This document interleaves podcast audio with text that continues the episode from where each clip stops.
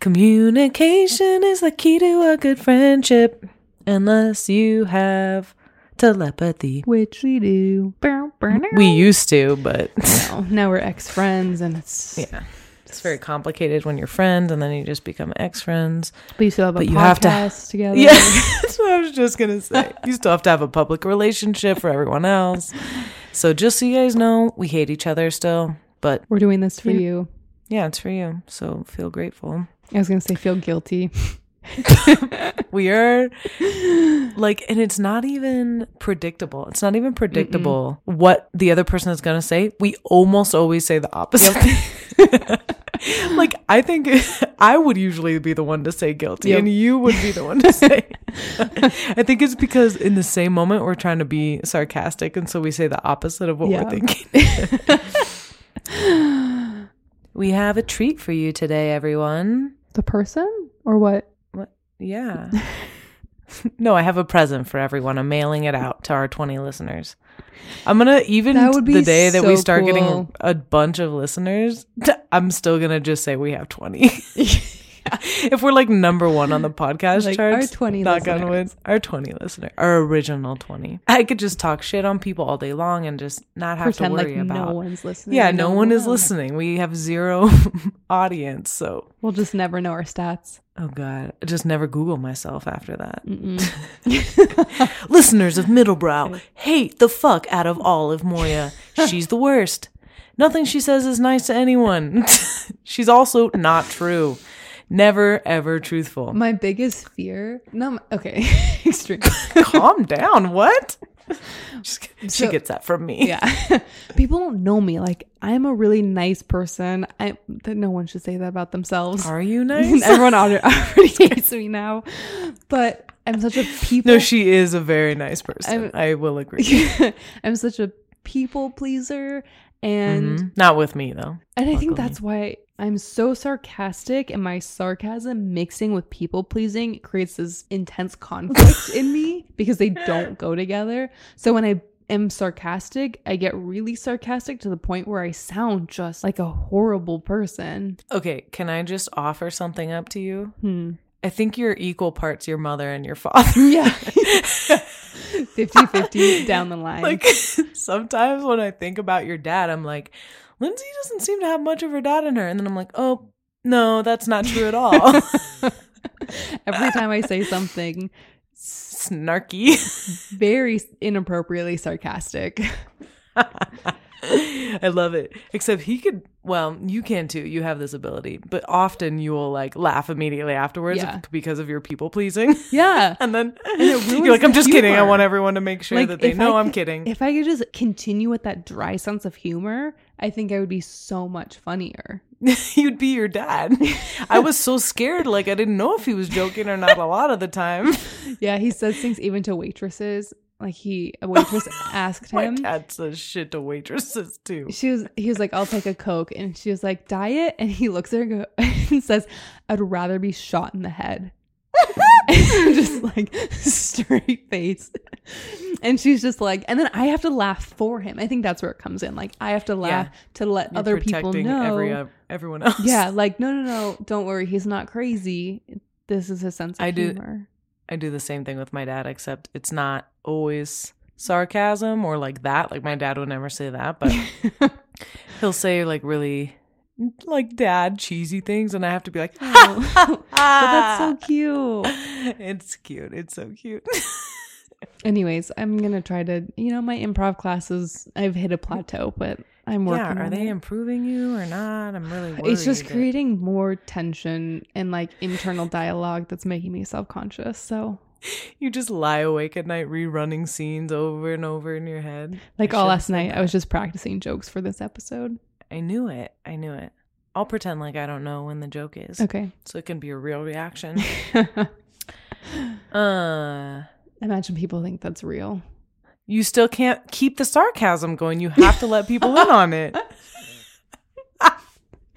let it just be a Uh. joke. Let them figure it the fuck out. Okay. Fine. it's so not hard for improv. me. It's so not hard real. for me.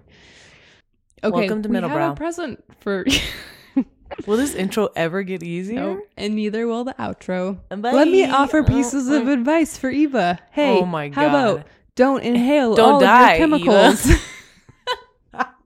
What did you say? don't inhale all of your chemicals, which is basically what we you said. basically this is so dark.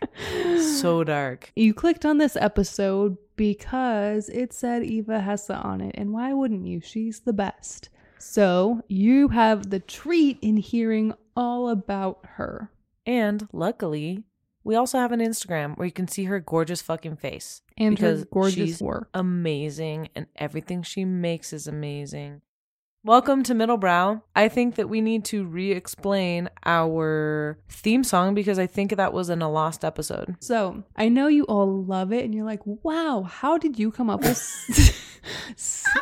Stop. how did you come up with such a brilliant mixture of tunes and tones? Olive's gonna choke right now. and you know what? How did we come up with such a brilliant little jingle for a brilliant podcast? I had nothing to do with it, that's for sure. I like codes. nerd, nerd, I like codes. I do like codes. I have my work as codes. I have three books on codes. Anyways, She has a tattoo on codes. I do two. She has two tattoo codes. Anyways, it is Middlebrow or Middlebrow podcast. I can't remember now. Spelled out in a text to tone generator, and it was like. Okay, read Middlebrow. Okay, well, get ready for your line. It's at the end. What is it again? Trust me, we understand. We're right there with you. Welcome to Middlebrow, a mostly contemporary art podcast hosted by completely average human artists. That would be us. Nothing above average, nothing below average either, just pretty average. We talk about art. We try super hard to be super, super, super interesting for artists and for people who want to know about art but might be intimidated. Trust me, we're right there with you. This is my best friend, Lindsay Schultz. And this is my best friend, Olive Moya. Okay. Eva Hesse. People always say her name differently. It's like Ava Hessa or Ava Hess or Eva Hess, but it is from her documentary. Eva Hesse. Get it uh. right. If you can, go on Amazon, rent the documentary. It's just called Eva Hesse. So good. It changed my life for the better and maybe changed Olive's life for the worse. Yeah, but, But- it changed it, which means it was important. Eva, oh, I just love her so much. She's such a heartbreaker. She's such a workaholic. And I Mhm. aspire to embody her Mm. spirit. We can do that in our seance, maybe. Okay. She'll let you. Yeah, I just want to Okay. be her. She's just such a genius, and everything she Mhm, makes is mhm. just like pure, not gold, because even gold is just shit in comparison to what she makes. It's just. Well, and the best part is like she seemed like she didn't know it. Like she knew she was doing something good. She knew that it was important or but it was like it was her self evaluation of that. yeah, and she just had this she struggled so much and stuff. She wasn't out there like I'm a fucking genius. She was like I'm struggling through this whole fucking thing. Yeah, like I And just need that's, like, to where make, it I came out make, I of. need to make. I need to get this Yeah. out of me. Yeah, that's why she made me feel so bad. I was like, I guess I'm not an artist because I don't feel that deeply. Jesus.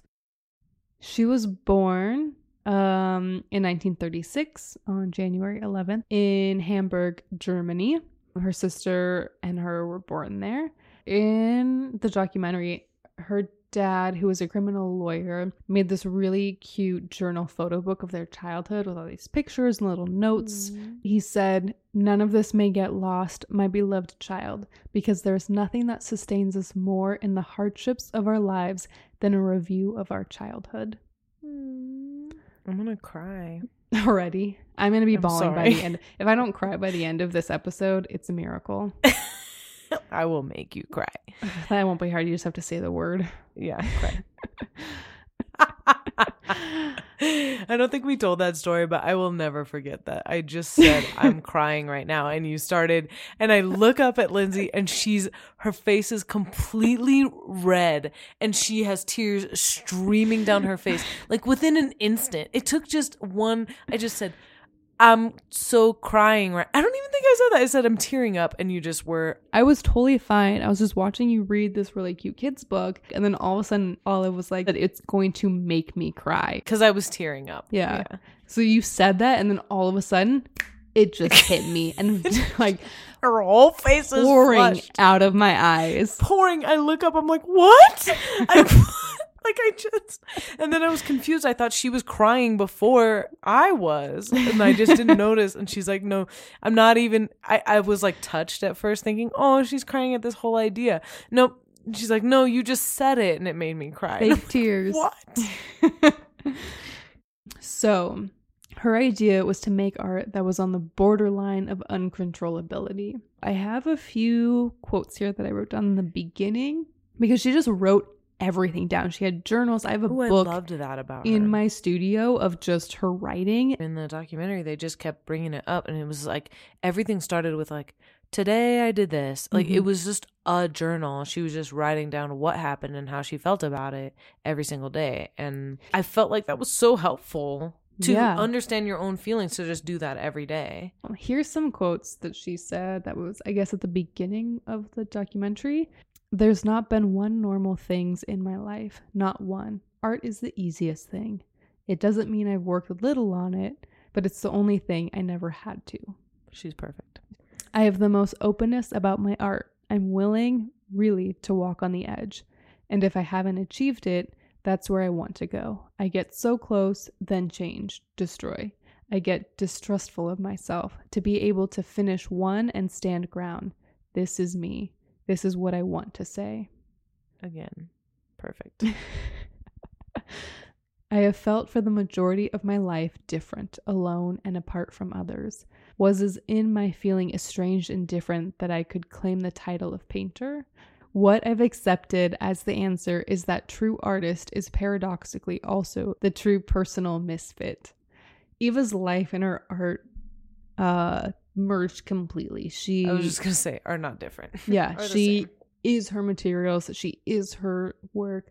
Her work is her. When Eva was 16, she went to Pratt and she said, I didn't like it very much at all. When you Hmm. started painting class, you had to do a lemon still life, and then you graduated to do a lemon and bread still life, and then you graduated to do a lemon bread and egg still life. This was not my idea of painting.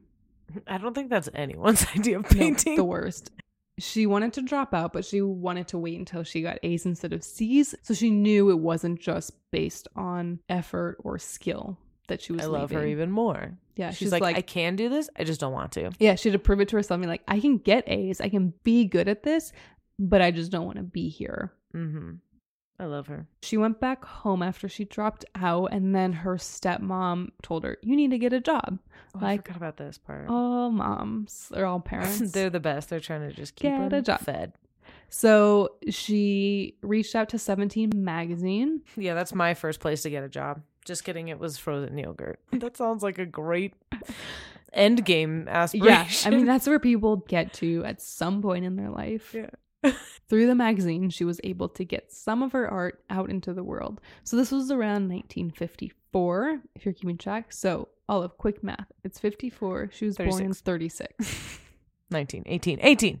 During this time, when she was also working at 17 Magazine, she took classes at the Art Students League of New York. Remember, we talked about this in Clyfford's Mm. Still Yeah, episode? that huge list of an amazing artist. that the went best there. place. Um, I want to go to New York just to be a part of this legacy. I'll just go there for a semester Mm-hmm. just to have my name on that list. to reiterate, the Art Students League of New York is an art school known for its broad appeal to both amateurs and professional artists. You can take reasonably priced classes on a schedule that works for you. So if you have a job or If you work at Golden Spoon and you need to go to art school, some notable alumni from Art Students League of New York are Ai Weiwei, Alexander Calder, Clyfford Still, Donald Judd, Lee Krasner, Roy Lichtenstein, Georgia O'Keeffe, Barnett Newman, Louise Bourgeois, Jackson Pollock, Robert Rauschenberg, Man Ray, Norman Rockwell, Mark Rothko, Robert Smithson, Frank Stella, Cy Twombly. whoa! I can't wait to do Cy. I can't wait to do Frank Stella. I'm so excited. I'm gonna Maybe I should Robert just do them. You're gonna do who?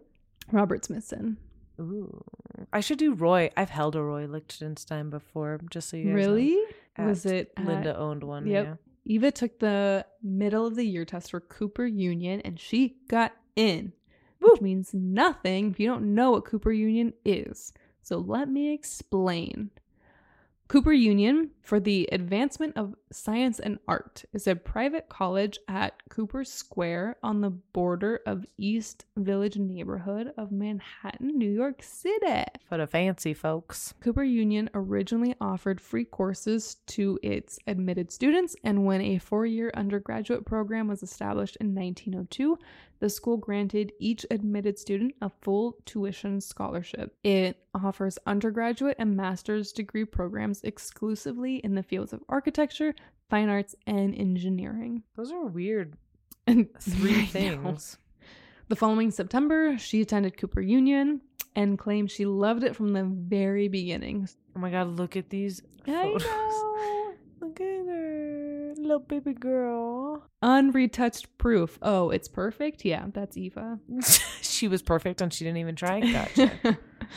Unfortunately, which is really sad, her father was not supportive of her artistic pursuits. That's so weird because he seems like such a lovely father figure to her. He loved her so much.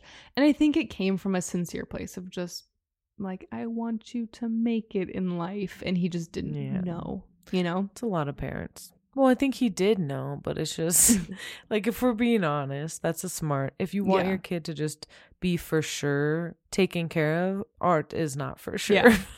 So he wrote her a letter saying, You were always very successful in all that you did, but painting and studying are pleasant jobs. In order to stand on your feet, you have to do things which you feel today are not so pleasant.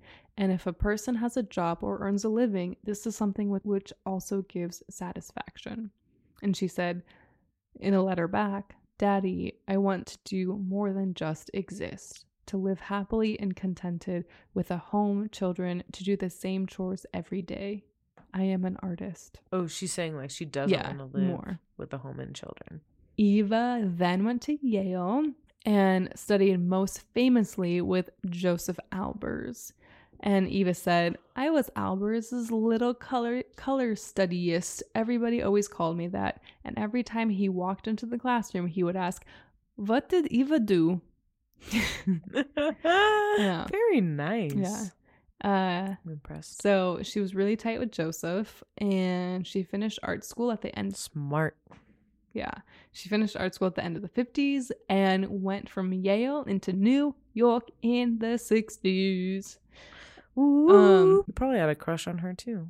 Oh, weird. I guarantee he had a crush on her. Yeah, Not he was like, "Where's Eva?" Yeah. He walked into the classroom and was like, "Fuck all y'all. Where's Yeah. Eva? get me my Eva. I need my Eva."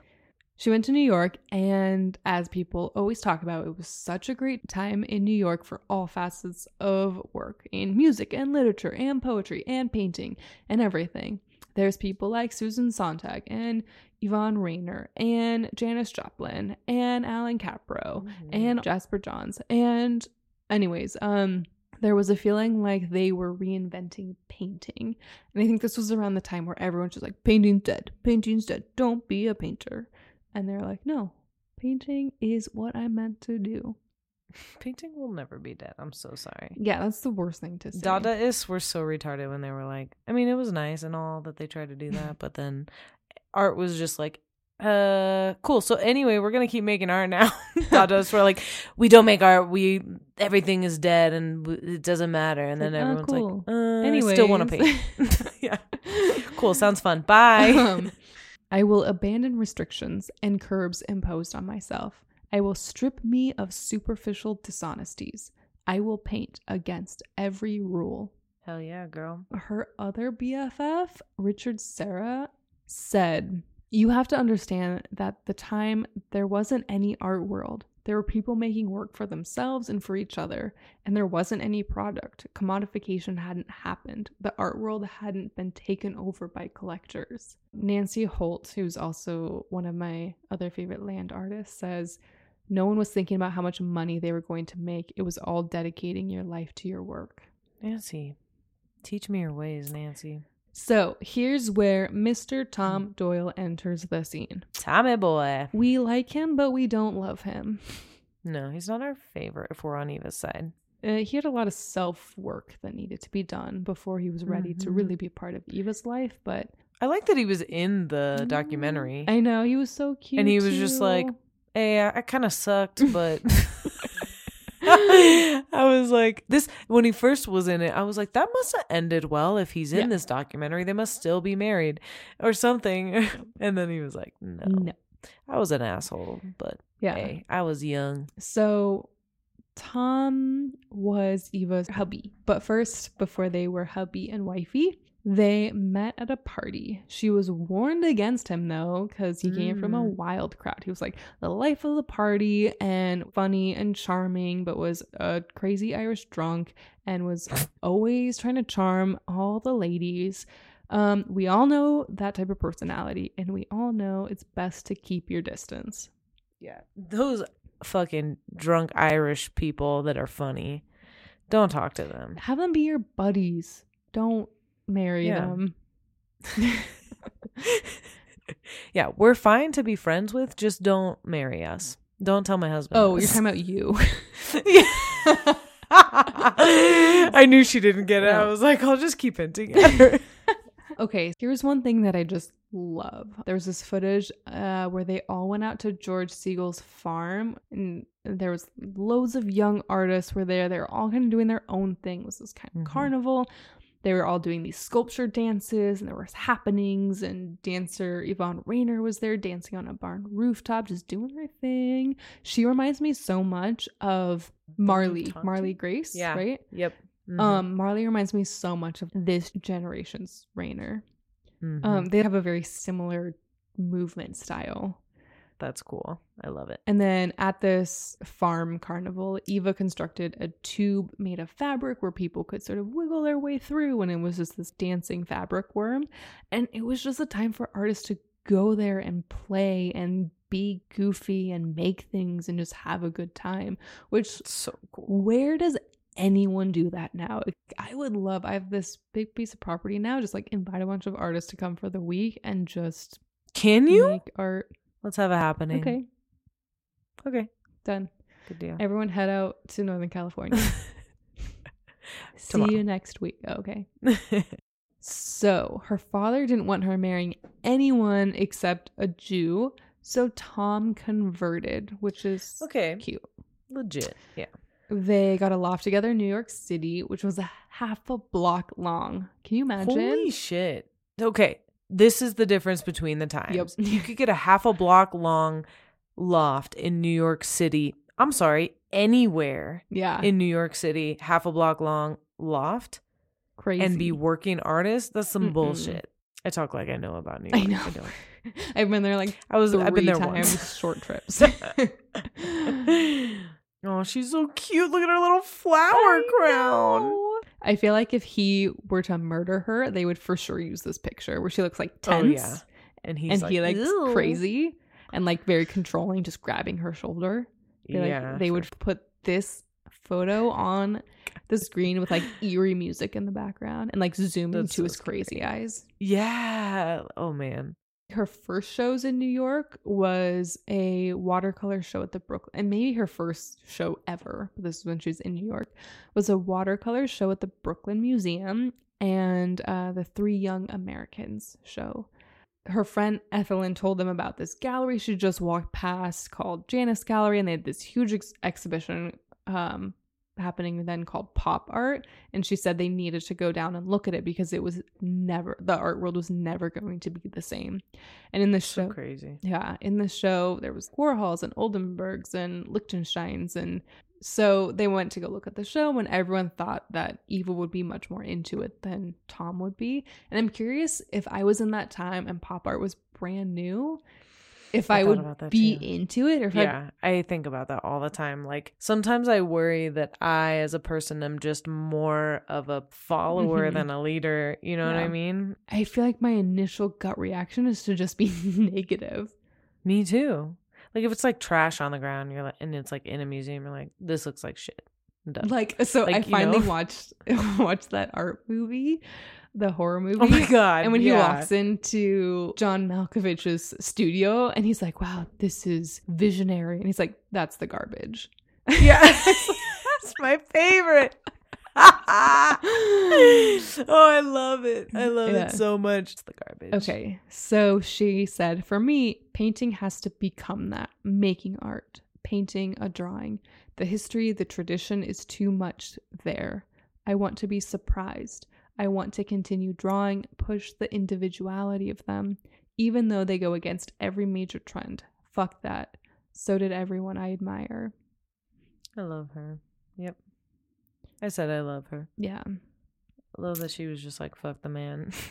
At the time they were living in New York, Eva was working at a jewelry store to just have some extra income. Tom was teaching at the new school. So he was much more of this in the art scene, making it happen person. And Tom had been approached about doing a show um, in Basel, which he they wanted his stone sculptures. And because they were so heavy and difficult, he was like, I need to go to Germany and make th- make the work there, then ship them to Switzerland. And they're like, okay, let's go work in Germany. And Eva was nervous about going because of her family's history. She said, the pressure of leaving lies heavy on me. So at this time, she was, when she was in New York, she became really close friends with Sol LeWitt. And when she, so when she goes to Germany, they communicate back and forth a lot. And even after the fact, he's such a sweetheart to her. He was so in love with her.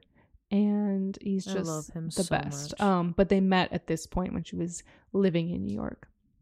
Tom and Eva go to Germany and they're set up in Kettwig. And it's a town that has like textile factories. She said, Our studio, top floor with skylight and windows every two feet. I sit and hope I will work some. I might just have to believe in me more before working will mean something to me. She got there, she was really struggling. They spent 15 months total in Germany. It's a long time. Yeah. Um it was really difficult being there. Uh she said on on June 13th, 1964, she said our 6th day here in Kettwig. Yesterday I had some melancholy. I developed some of my more troubled thoughts and feelings. I was born in Germany in 1936. This is when the documentary starts talking about when her sister Helen was born. Hitler had already been in power for five months. Her father lost his profession on April 24th, 1933. And on December 7th, Helen and Eva left for Holland with the children's transport. Eva was under three and Helen was five and a half. Their uncle was supposed to pick them up when they arrived in Holland, but he wasn't allowed. So instead, they were just put into this Catholic children's home and were basically part of this foster slash orphanage program. And she said there was a lot of shit that happened. She used to be potty trained, but then regressed when she went to Holland at this Catholic Mm. program. And when she'd have an accident, they would spank her. And she got really sick, so they quarantined her and wouldn't even let her sister come visit. Oh my god, what the? F- Yeah. And um finally in February her parents were rescued and arrived in Holland and picked up the girls. oh my god. Wait, so how long? So from December to February, February. it? It wasn't too I mean, long enough. Long enough to fucking traumatize Yeah. a child. Sadly, um their uncle uh her uncle, his wife, all of her grandparents, they got picked up and sent to concentration camps, but none of them made it out. Mm. her parents were extremely lucky. At the end of summer 1933, they went to America via one of her father's cousins. Her mom was bipolar. As Eva describes it, she was there and then she wasn't there. And at a certain point, she felt like she wasn't able to care for her daughters, and so she just left. The girls shifted from home to home. Once her mother received the news that her parents had died in the concentration camps, she jumped from the roof of their 18 story building. Their dad didn't, yeah, their dad didn't tell um, the girls, um, but because it was in the paper, kids at school taunted Eva with the news. Oh and Eva was God. 10 years old now. How did he not tell her them? I don't know. Like, I, I don't that would be a terrible him, conversation. but But the kid, if it's in the papers, man. Later, since she was still suffering from her experiences, her stepmom urged her to see a therapist. And she said that was super Woo. helpful. So, Oh my god. like we Thank said last time, everyone go to therapy. Go to therapy. There's no sadness in it. It's only Yeah. helpful. If you find the right one, search for the right one. um, so going back to Germany, it brought up a ton of That fucking horrible shit. stuff from her childhood. So she, for the first two weeks there, she had really gruesome nightmares. And then almost a year into their time in Germany, she began to track down her past. But in one instance, when returning to her childhood home, she was turned away, which was so hard on her. Damn, that Um, sucks. She's like, yeah, right, I'm ready to no, face it. And they're like, no, get out of here. We don't want to talk to you. She's still painting, but she's struggling. So she says Tom can find work difficult, but less so as he know as he knows what he's about and what he wants to achieve. She's very self-deprecating. She was really hard on herself and put a lot of pressure on her. And I think in this time, everyone was really fueling Tom's ego too. Like we're there for his work and he's gonna have the show and he Mhm. was there with That must have purpose and she was kind of tagging along as the wife going back to a place of trauma and i don't know how sympathetic tom was to that And even if you're studio mates with someone who's like on their shit in that Mhm. moment and they like know exactly what they want to do and they're just in work mode, that's got to be hard to just walk into that studio and be like, okay, I'm gonna, what am I gonna do? I don't even know. Yeah, yeah. I'm so stuck. And then you write and then you're like, I can't. And then it's just, it, it must have just been hard to be there with him. i don't know many successful art couples that are both kicking ass like usually one always outshines the other and you Mhm. know it's, It's gotta it's a tricky dynamic it's a very competitive relationship for a Mhm. lot of people. So even Tom traveled to all the museums in the area. They went to London and Rome and Paris. And they began helping each other on their work, and their professional life was good, but their private life was not. Particularly because of his excessive drinking. That Irish drinking. Those Irish alcoholics. yeah. Listen to your You've friends, been people. warned. yeah. Always trust your friends. She wrote to her friend Rosie, explaining her anger at Tom is growing and reaching a breaking point. At parties, he is obnoxious. He would go around dipping girls at parties and kissing them. What and a, Eva, yeah, like right in front of what Eva. a fucking dick. I'm sorry. That's, I would leave the country. like if I came to a country with you and Mhm. you did that at a party, I would goddamn leave that country. Yeah. Goodbye. So Eva was hurt by this. Obviously. Obviously. She writes on Thursday, November 19th, I've turned a new leaf. Woo. I remember hearing this. And Yeah. And you're like, yeah, fuck, yeah. And you're yeah. like, here we go. find yourself. So I have some of these early drawings that she started doing, and it's nothing like her later work, but she's figuring it out. She's drawing, she's like on a roll, just cannot stop drawing. And then she finally started using, in quotes, using some of the junk that had been all over the studio. And she begins building these forms with glue and paper on masonite. On some forms, she glued cord, and there's this one piece that's sort of the beginning of her work becoming three dimensional. And it's this kind of cord rope that spirals and spirals and spirals and comes off the panel into almost like a Like a boob. boob. Yep. That's what I was thinking. and it's called Ring Around a Rosie. I love that this just whole story represents how, despite how terrible this whole maybe relationship and move to Berlin. They were in Berlin, right? Moved to Berlin. No, no, no. They were in Kettwig. Oh, okay, sorry. Moved to Germany, and this whole thing was like traumatizing and hard. And she had all this quote unquote melancholy Mhm. and stuff. It's just like, had she not been there with all this just random trash, and Mhm. had she not gotten through all these things, there's no way that she would have come out making the work that she made. So she had to. I love it. I mean, this is what I think gives me hope in my practice is understanding that you need to struggle and Mhm. if you just keep pushing and pushing and not give up, you can have these incredible breakthroughs that are life-changing. hmm And just like the belief that things kind of happen for a reason, and that you, even though you're in this hardship, if you just Mhm. don't give up, like you said, that something will come of it and it will be good. Going back to Sol, Love him. this little cutie pie. On April 2nd, 1965, she writes to Sol I trust myself not enough to come through with any one idea, so I fluctuate between working at the confusion or non working at the confusion. When not actually at work, I nevertheless struggle with the ideas. So he wrote back on April 14th learn to say fuck you to the world once in a while. Love him. You have every right to.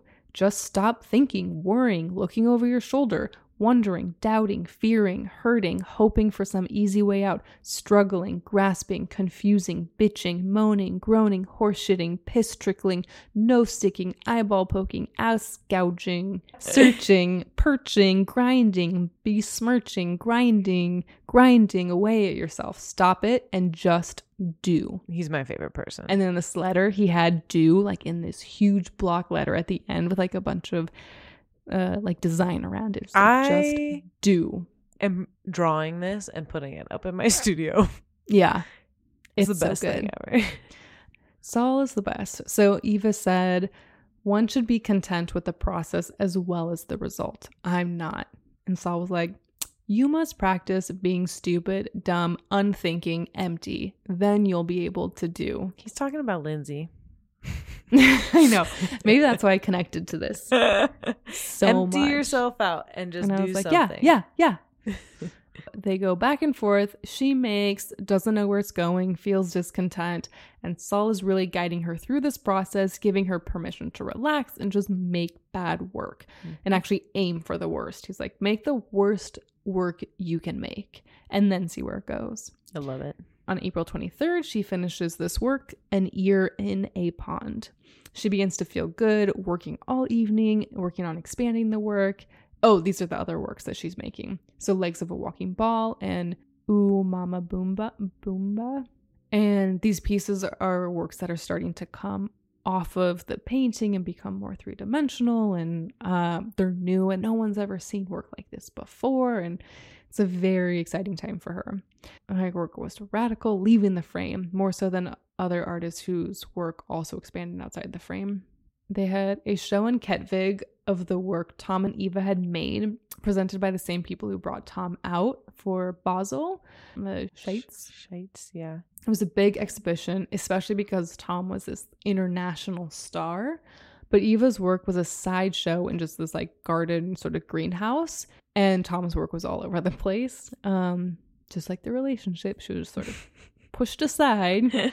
Um, but people were really interested in her. And she sold two pieces, and this show got her another show on August 6th in Dusseldorf. She came to Germany as a painter, a post abstract expressionist, and is leaving as a sculptor, a funny kind of surrealist. Cool. Wait, should we describe these a little bit if people don't know? Like it's like a panel or a canvas or something.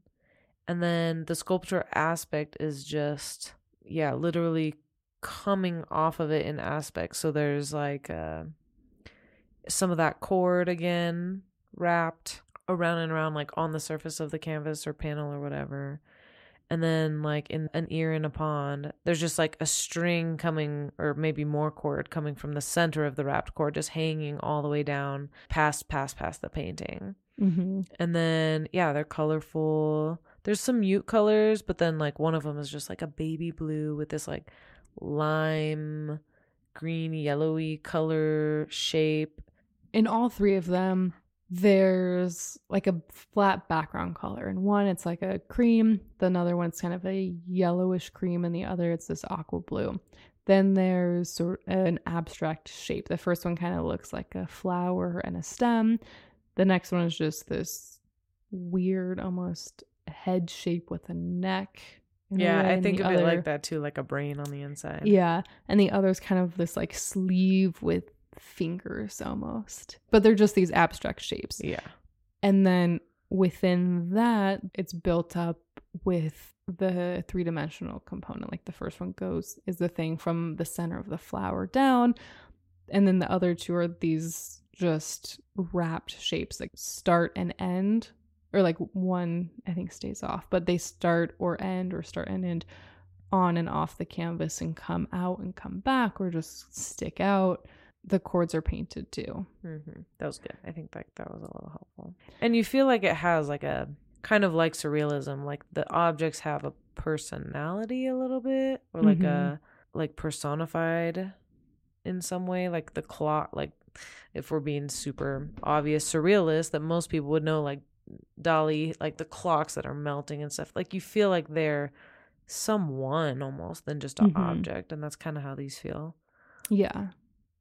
Okay, so in 1965 and 66, she came back to New York and felt empowered by taking off there. And this is where she like comes back and just kicks ass. Mm-hmm. She began names. she began uh, to wade into the world of minimalism. So think like Donald Judd, Carl Andre. Um, with minimalism, there was no curves, no color, no anything, just presence. And this is where she was like, I like minimalism, Goodbye. but like I'm also going to have curves and have a color and do what I want. Mm-hmm. So Eva was surrounded by minimalist friends. She was also making work that was deeply personal, which in minimalism was not a thing. It was like the the, anti-personal. Yeah. And it was described as being warm and human and full of soul. Eva Hesse is associated with the post-minimal art movement, one of the first artists who moved from minimalism to post-minimalism. Arthur Danto Art critic and philosopher. distinguished post minimalism from minimalism by its mirth and jokiness and unmistakable whiff of eroticism. It's non mechanical repetition. So that's the difference between minimalism and post minimalism. Yeah, minimalism was a lot of repetition, but it was very like gridded, structured. I like grids with personal. Mhm. Is that a thing? Yeah, I draw my grids with my own hand. How about that shit? So Eva said, I feel so strongly that the only art is the art of the artist personally. My interest is in solely finding my own way. I don't mind being miles from everybody else. I think that's so unlike most people. If you're doing Mhm. that something that no one else is doing or no one else is thinking about, This obviously is bad. Yeah. and no one cares about it. It's not even about Yeah. wanting it. Like, say you just wanted to do it outside the realm of people paying for it. Just like no one will even give a shit about this Yeah. because it's not what's happening. I must Right. be out of my mind or like out of, I don't know. she's not. She was amazing. her friend talked about the concept of in absurdity in Eva's life and work. She talked about how Eva considered her life had been absurd and her present absurd and even wanted to capture that absurdity in her work. So she like hoped when people would look at her work it'd be like embody absurdity. Mm-hmm. Nancy Holt describes the ridiculousness aspect too. The works on the wall having the sense that they were just not in control, that the universe is pulling the strings and you might as well stand back and enjoy it. Mm. If you can see, so she starts moving completely away from painting and it all just becomes sculptural and these objects that she's interacting with each other and hanging off the wall and combining materials and you can see her work really start taking shape here. This is such a great. I'm gonna post this photo. Yeah, the black and white one. Yeah. She revealed in a letter to her friend Ethelyn Honig in 1965 that a woman is, quote unquote, at disadvantage from the beginning. She lacks conviction that she has the right to achievement. She also lacks the belief that her achievements are worthy, end quote. Still continued- true to this day. Yeah. She continued to explain that a fantastic strength is necessary and courage. I dwell on this all the time. My determination and will are strong, but I am lacking so in self esteem that I never seem to overcome. And this is something I really like about her, is because she's ballsy and she's making this work that she wants to make and she's doing it, but she's also clear about her insecurities at the same time. Yeah, she's like questioning herself at every single decision and turn. Yet she still did it. She still had to be like, "What's the point then? I just have to do it." But at the same time, she writes that all of her hangups now are almost all related to Tom, her husband. Probably true. Yep. So at this point, they had two lofts on the Bowery. Just two. She writes, I am alone. Tom never with me any longer. Carries on as always and runs around. He goes to openings and parties, but those things he attends never with me. And then this was their breaking point. So it was Christmas, and Tom came home with a pipe, as he describes it, a beautiful pipe. And she asks how much it cost, and he said 35 bucks. And she just replies, Get out. This story is so relatable. I can't even handle it. It's like the best. Like, all right, I'm fucking done with you. Get out. Bought a Yeah. stupid fucking pipe for thirty five dollars, which is probably like sixty dollars in today's money. Yeah. Um, and she was just done. Yeah. And he did. He walked out. It was the words that he was waiting for, as he Yeah. describes it. Obviously, there was a ton of tension before Yeah. that, and the pipe was Wasn't just about the pipe. the breaking point. So in 1966, they divorced, which is best for everyone Mm-hmm. in that situation. She says, All my stakes are in my work. I've given up on all else. I do feel I'm an artist and one of the best. I do, deeply. After she divorces, all the confidence comes back. She knows she's one of the best. Um, I can't even describe these. You guys just have to go look at them. They're so beautiful. they're so one cool. looks like like a cement brick if you pushed your boobs into them. Mm. And it's like two little kind of perfectly round holes Yeah, with not my, not my boobs. Perfectly round and supple.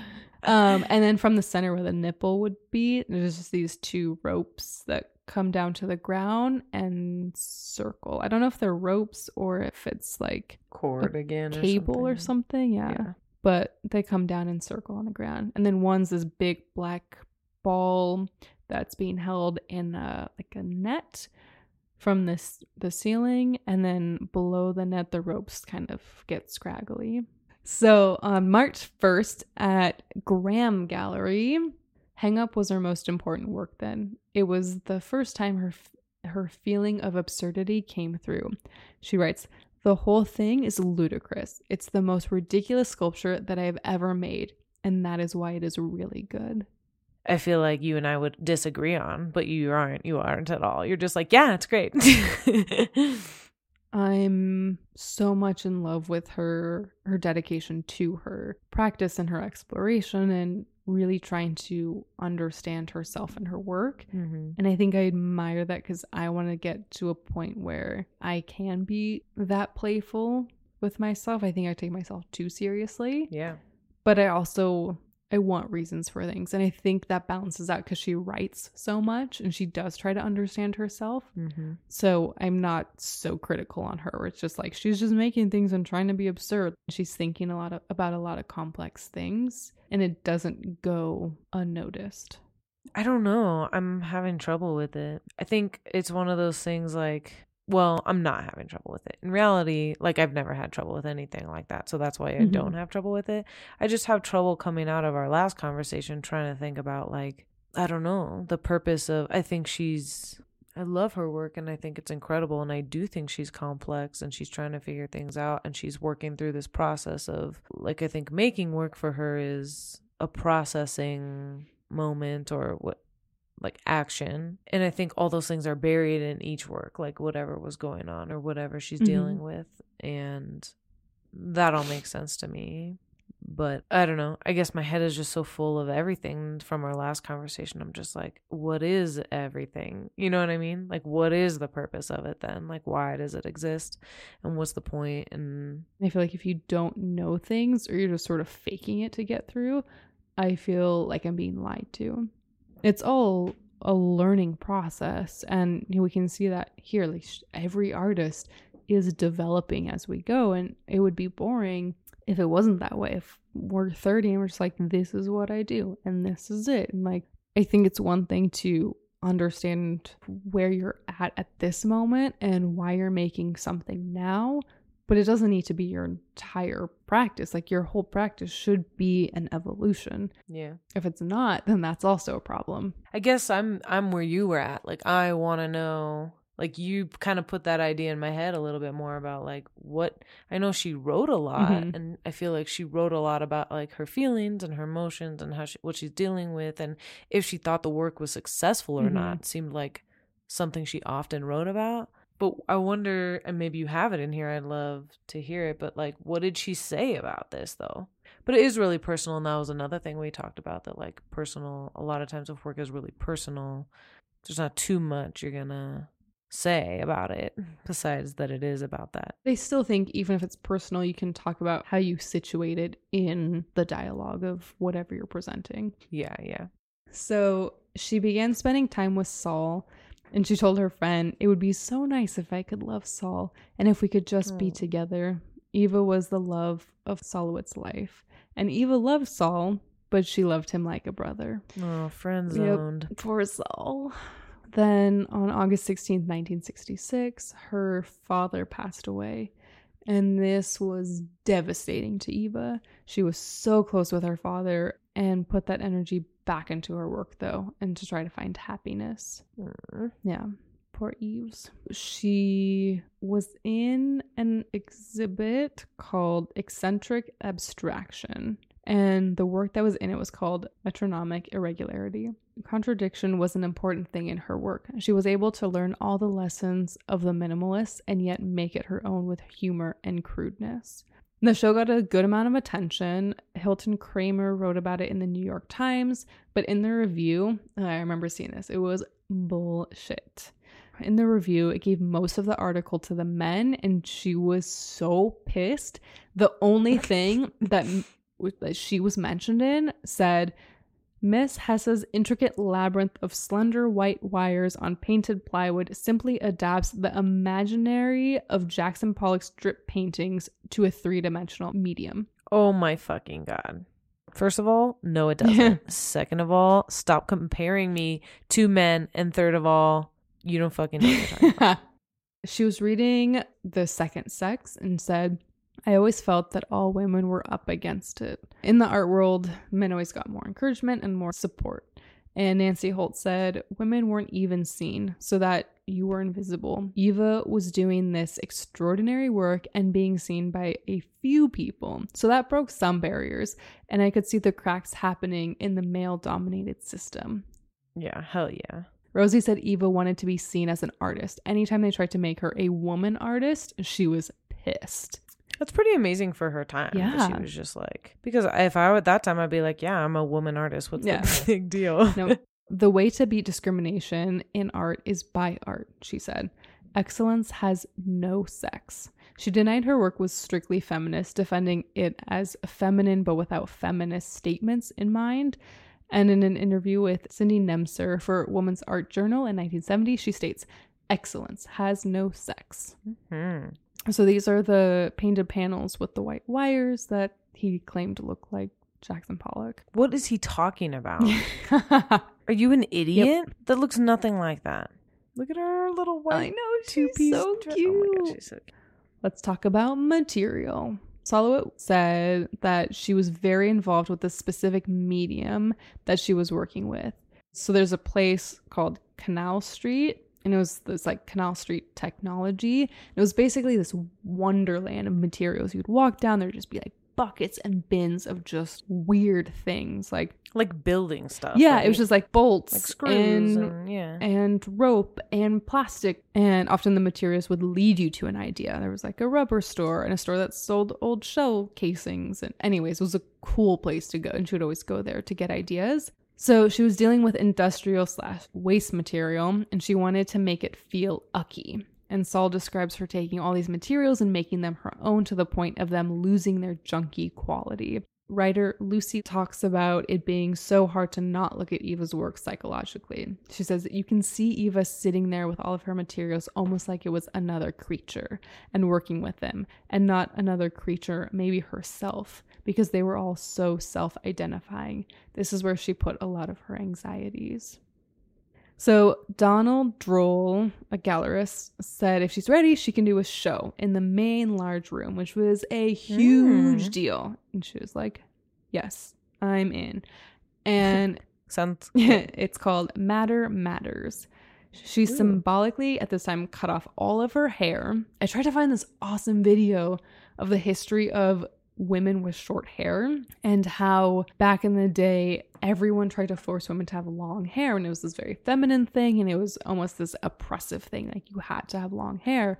And then there was a group of women who cut their hair short in some sort of resistance i think to be part of the like resistance army. A bunch of women did it. And then it caught on as this trend and then people overseas started cutting their hair to look like these women resistance people Mhm. and then that's so cool. and then no one would actually cut short bobs in the states then there was the flappers who had like the short hairstyle bobs and then that popularized it. But i think before then maybe a celebrity cut their hair short and then it became more of a thing to do.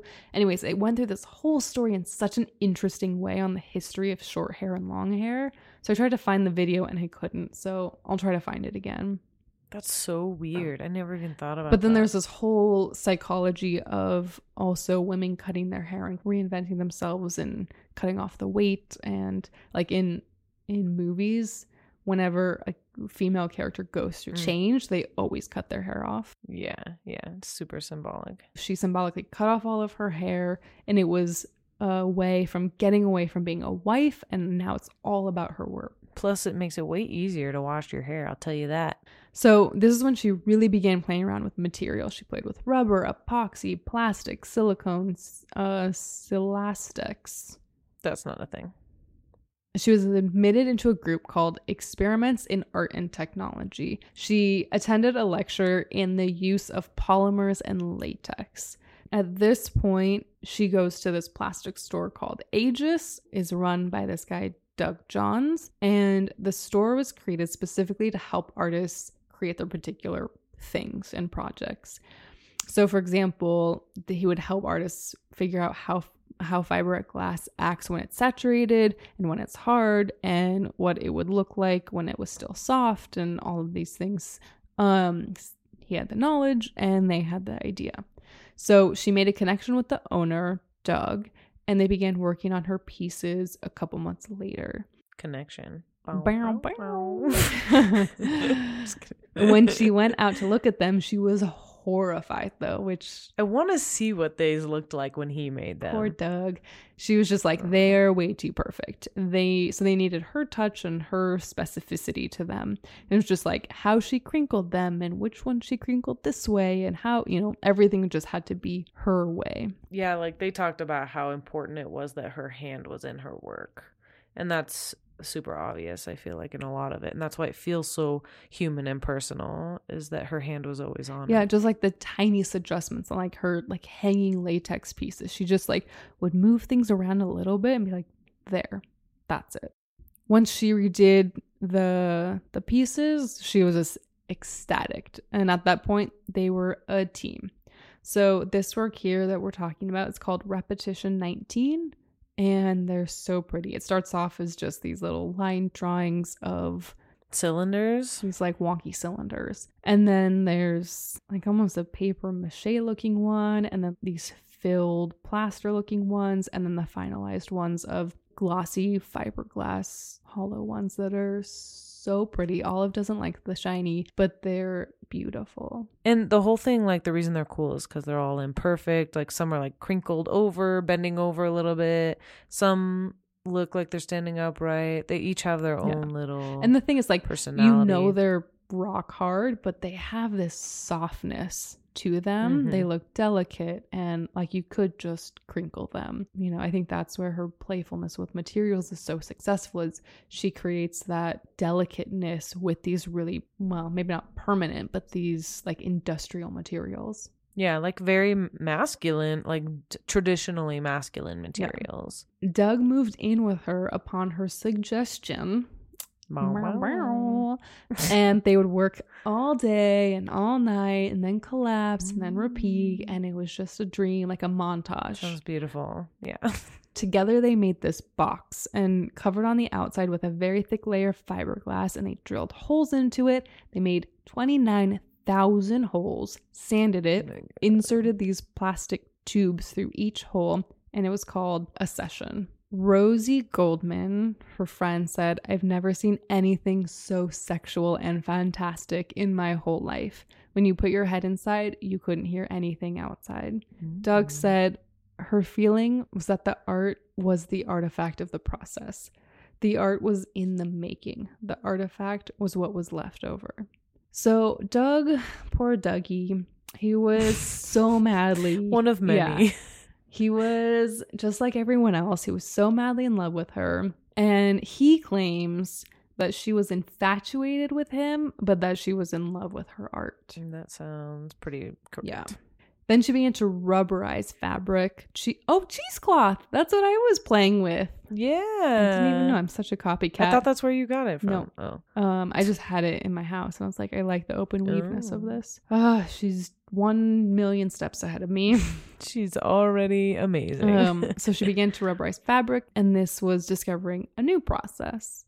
So she combined the rubber and the fiberglass. Doug let her know that plastics and rubber are fugitives. Rubber will last at best 10 to 15 years. It will start cracking and turning to dust, which she replied, Good, let them worry about it. I love it. Good. I'll just paint with fucking house Yeah. paint. It's fine. The work has to exist as it has to exist. Mm-hmm. Then there's this beautiful show at the Fischbach Gallery. This is her quote saying, I would like the work to be non work, to find its way beyond my preconceptions, to go beyond what I know and can know. It is something, it is nothing.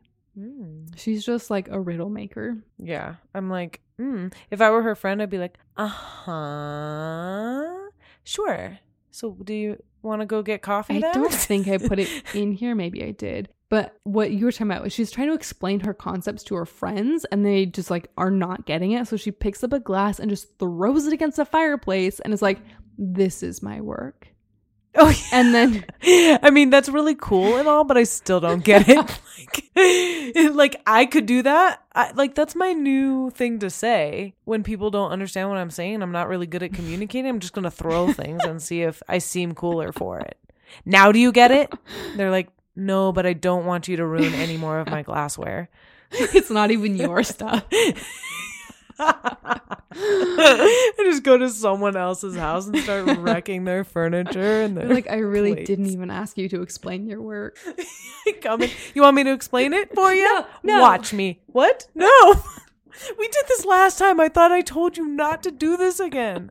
Okay, so all of a sudden, this whole show is nothing but amazing plastic fiberglass works in a million different shapes. There's these little like boxes, and there's these tubes, and the cylinder, and then the head square, Accession piece. Her new work was distinctive. It was fragile, beautiful, tentative. It was all the things sculpture was not supposed to be.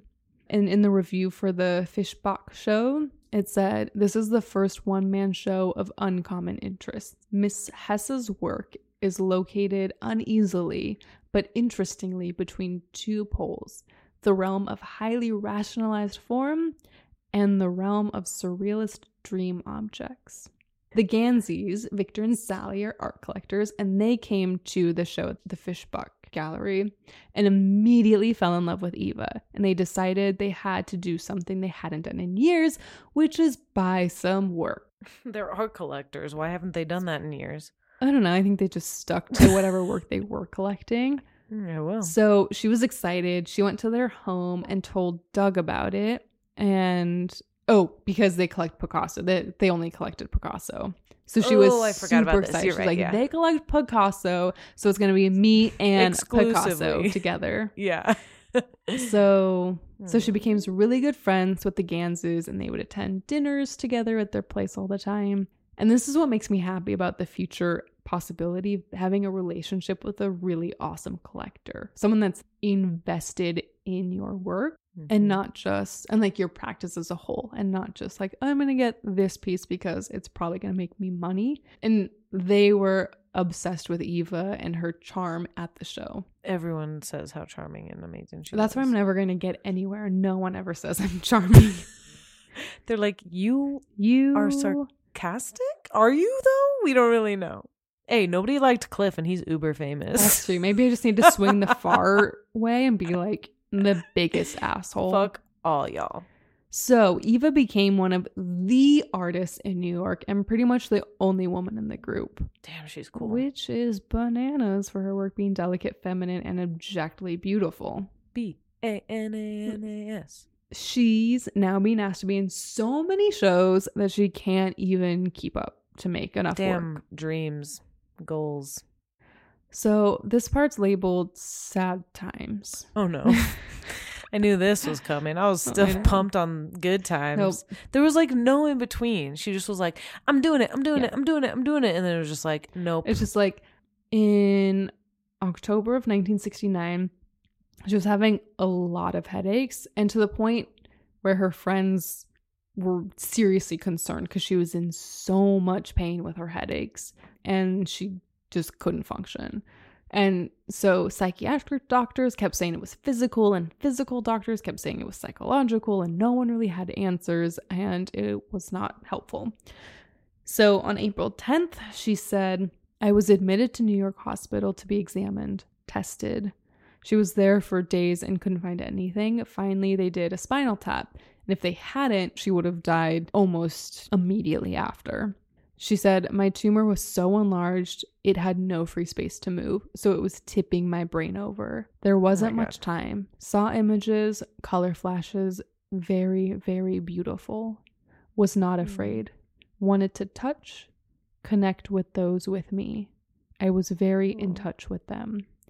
And they with me, I spoke. I smiled.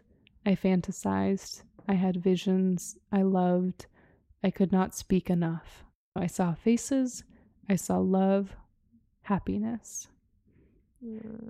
That's just the way to go. Damn, she made it sound good. Um, after the operation, she was fantastic. All better. Just like As Romy would say. a better. All better. When she got sick, a lot of people thought it was due to her materials. Her friends still grapple with that question. Was it the resin, the latex, the rubber, the fiberglass that she worked with, or just like a DNA fluke? Was it any one of these Yeah. toxic materials? all of or was it all of them? Probably or probably just some weird DNA fluke that like had nothing probably to do with that because No. so many people work with all of these horrible chemicals and like they're probably fine. oh, back in the day when nobody looked into shit very often. So Eva went to stay with Gioia. Gioia? Gioia. Hold on, let me make sure this is her name and not a typo. Yep, that's her name. Well, look at the last name. Timpanelli. Timpanelli. Sounds like that goes together. Gioia. Oh, this was the cutie who like never made art Mm. before, but when they were together, they like made stuff. After the surgery, her friend Gioia Timpanelli invited her to her house in Woodstock, and she didn't have the energy to go back to her studio and really make these big sculpture works anymore. So she decided she's gonna go out to this house, be with her friend, have her bag of paints, and just make these amazing paper paintings. So her and her friend they would wake up, they would have tea, then go to work on the porch area, and they worked every day, all day. And it was the Okay, can we do this? Yeah. This sounds so fun. I have the porch right here. Just come on out. I'm looking Okay. at it. I'm gonna do it. One of the greatest things she taught everyone is to play, to play with your materials and work, and she just couldn't stop playing. And there's a quote that Eva said The lack of energy I have is contrasted by a psychic energy of rebirth, a will to start to live again, work again, be seen, love. I fight sleep to respond to this real excitement that is frustrated because there is little I can do. It's crazy because if if you've just been dealt this hand of like you have this crazy huge brain tumor, it would be really easy to not work and I think like to retreat from that and to just take a moment to be with family and friends and almost drown in self pity and fear. But Eva just got to work because working made her As feel always. alive. So she came back to the Bowery, her studio space, and her and Doug just got right back to work. They got to work on this new cobwebby piece called Right After. Again, the titles. The titles, yeah. So in 1970, she started to work less. And I think she had, at this point, assistants helping her on this piece. yeah, I remember them saying that. Untitled rope piece, she was just dipping rope in buckets of latex and with an assistant just hanging it from her ceiling. She was using her own body, her own experience, and dealing with issues of her own mortality. So it was not long after she was rushed back to New York Hospital because she was in excruciating pain and she had another brain tumor. And on March 29th, they had to do another operation. Helen, des- Helen's her sister. Helen decided, I think at this point, this was her third time going to the hospital. And Helen decided no one was going to tell her that she was sick and going to die. The, Damn. the doctor said the tumor is of a kind that could return. Her friend Timpanelli, the one she went out to Woodstock with, said she knew though. People say she didn't, but she knew. Eva, I'm gonna start crying now. That Eva knew, right? yep. This is Okay. so sad. okay. You're making me tear up. Stop. Stop it. Do you need me to read it for you? I knew. No fear. I did not fear death. I knew it was there, could be, but I did not fear. In the hospital, she'd be drawing out ideas on newsprint pads. Oh, yeah, and then these are poles. So again, her drawings are so cute with their little like legs. Her friend, I know. It looks like a person walking or like a something walking. yeah. So she made this on newsprint, and I think I don't know if it was Timpanelli. Some friend walked in was like, "Oh, they look like legs," and she just started laughing. She was like, you know, obsessed then because it was back to her absurdity. Yeah. she made these leg pieces and this piece was in a show at Steuben Glass on Fifth Avenue and at the same time she was on the cover of Art Forum and the work on the cover was called Contingent. It was the hanging sort of And latex she, like- fiberglass piece. She like barely knew, huh? Like when they brought it to her. Yeah, she like pointed. She's like, "That's me." Yeah. Mm. Aw, Baby girl. So she wrote, "I am not unhappy, not at all." You guys, Lindsay loves Eva Hesse. Too much. It wasn't fair that she fucking died. She was 30 fucking four. Do you need me to read this one too? Probably. I cannot get through this. Luckily, we're like at the end. Not even. Oh, yeah, oh, God. I know. So much. Okay. Yeah. You have to do her death. I am not unhappy. I'm just going to not think about what the words I'm saying. I am not unhappy, not at all. I look at the past three and a half years with a kind of amazement. All that has come to pass, my changes outside and inside. I can be proud. Eva died on May 29th, 1970. She was 34. And her headstone was designed by her buddy and longtime unrequited love, Best friend, brother, love. Sol LeWitt. Can he design everyone's? Yeah. It's the best. It just Yeah. has her name. and the type is all like the like kerning is super wide. Yeah. In 1972, Guggenheim had a memorial exhibition, and it was the entire Guggenheim. She filled up the whole Guggenheim with five years of work. This tells you how much she worked. She was so busy and had so much creation in her. It's crazy. In 2013, 43 years later, Hesse's retrospective in Hamburg, Germany took place, um, which is her birthplace, as we know. Eva Hesse's sculptures have been the subject of debate during attempts to understand how to preserve the pieces that have been deteriorating with the passage of time. well, it's your job. She told you. Uh, in some cases, her work is damaged beyond presentation. For instance, Mm. Sans 3 can no longer be exhibited to the public because the latex boxes have curled in on themselves and crumbled. Hmm. Hesse's close friend Sol LeWitt argued for steps for active conservation. I'm quoting, she wanted her work to last. She certainly didn't have the attitude that she would mutely sit by and let it disintegrate before her eyes. LeWitt's response is supported by many of Hesse's other friends and colleagues. However, Hesse's dedication to material and process contradicts her intention for these works to attain permanency. When discussing this topic with collectors in mind, she wrote, At this point, I feel a little guilty when people want to buy it.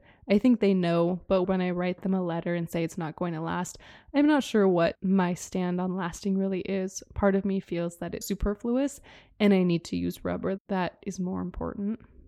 So at the very end, she says, Life doesn't last. Art doesn't last. It doesn't matter. Hmm. That's that's my girl Eva. Mm. If you can get Lindsay to cry without me saying the word cry, Yeah. man, go watch the documentary. I think that Yeah. gives everyone such a good idea of how.